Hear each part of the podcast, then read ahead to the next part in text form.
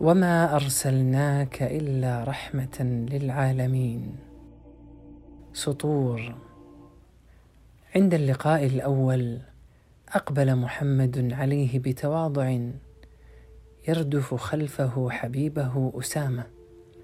اخذ ابو سلول طرف ثوبه ولفه على انفه. ثم خاطب النبي صلى الله عليه وسلم بتكبر وغرور. لا تغبروا علينا.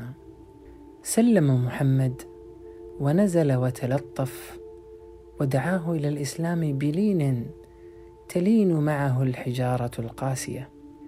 لكن قلبه أقسى من الحجارة قاطعه بوقاحة. أيها المرء ما أحسن ما تقول لو كان حقا.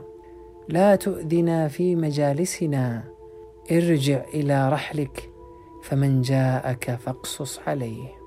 كان بنو قينقاع أول يهود نقضوا ما بينهم وبين محمد فحاصرهم حتى نزلوا على حكمه. فقام إليه حليفهم عبد الله بن أبي سلول فقال يا محمد أحسن في موالي. فأبطأ عليه محمد. فعاد مرة أخرى يا محمد أحسن في موالي.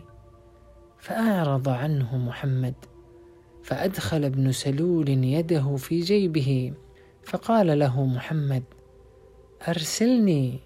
غضب محمد حتى رأوا لوجهه ظللا ثم قال ويحك أرسلني. فقال لا والله لا أرسلك. حتى تحسن في موالي. قد منعوني من الأحمر والأسود وإني والله امرؤ أخشى الدوائر. فقال محمد هم لك. قال ابن سلول عند عودة المسلمين من إحدى الغزوات والله ما مثلنا ومثل محمد إلا كما قال القائل سمن كلبك يأكلك. والله لئن رجعنا إلى المدينة ليخرجن الأعز منها الأذل.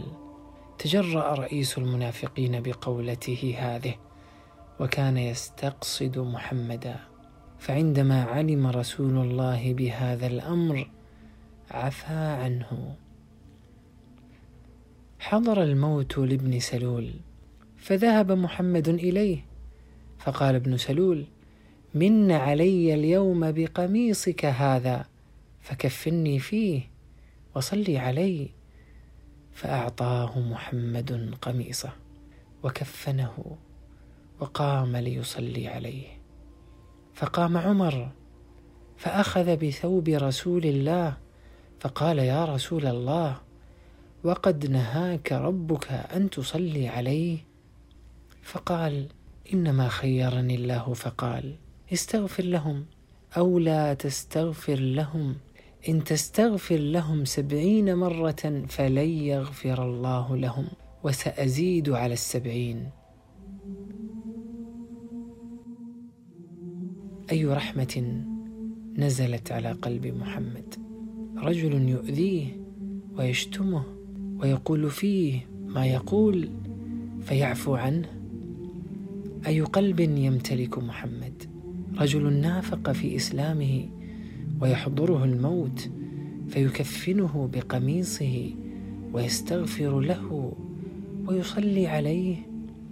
لم تقتصر رحمة محمد على الأطفال والنساء والشيوخ ولا حتى على الأصحاب بل حتى على الأعداء.